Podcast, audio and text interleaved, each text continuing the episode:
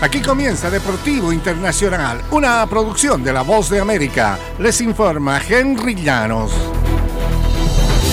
En el fútbol americano, Patrick Mahomes luchó por conseguir una primera oportunidad con un esguince en el tobillo derecho, luego fue empujado tarde fuera de los límites por parte de Joseph Osai, dándole a Harrison Butker la oportunidad de patear un gol de campo de 45 yardas con 3 segundos restantes que le dio a los Chiefs de Kansas City una victoria el domingo por 23-20 sobre los Bengals de Cincinnati en el juego por el campeonato de la conferencia americana de la NFL. Los Chiefs finalmente lograron vencer a los Bengals tras sufrir tres derrotas seguidas, incluida una por tres puntos en tiempo extra en el juego de campeonato del año pasado.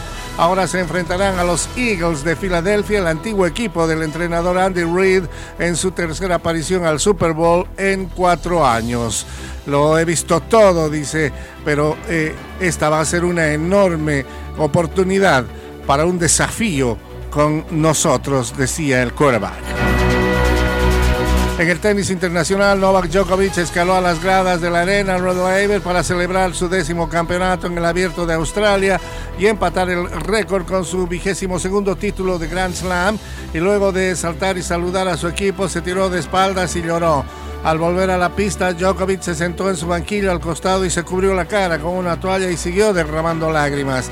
Este viaje a Australia resultó ser más exitoso al del año pasado cuando fue deportado por no vacunarse contra el COVID-19 pero azaroso en diversas formas, una dolencia muscular en la pierna izquierda y cierto tumulto ajeno a las canchas provocado por su padre contra viento y marea Djokovic logró hacer realidad su lista de deseos, retomó su racha victoriosa en Melbourne Park y nuevamente se encuentra en la cima del tenis mundial.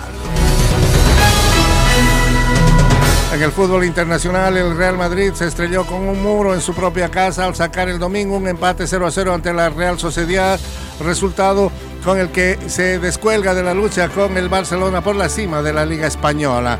Los merengues generaron las mejores opciones, pero se toparon con un inspirado portero Alex Remiro, que logró varias atajadas para evitar la caída de su marco. La más asombrosa con un manotazo a un remate picado de Vinicius Juniors a los 70 minutos.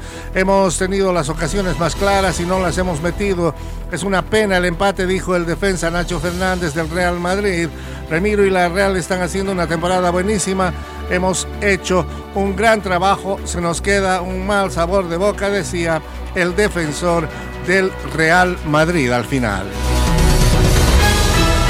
Y hasta aquí, Deportivo Internacional, una producción de La Voz de América.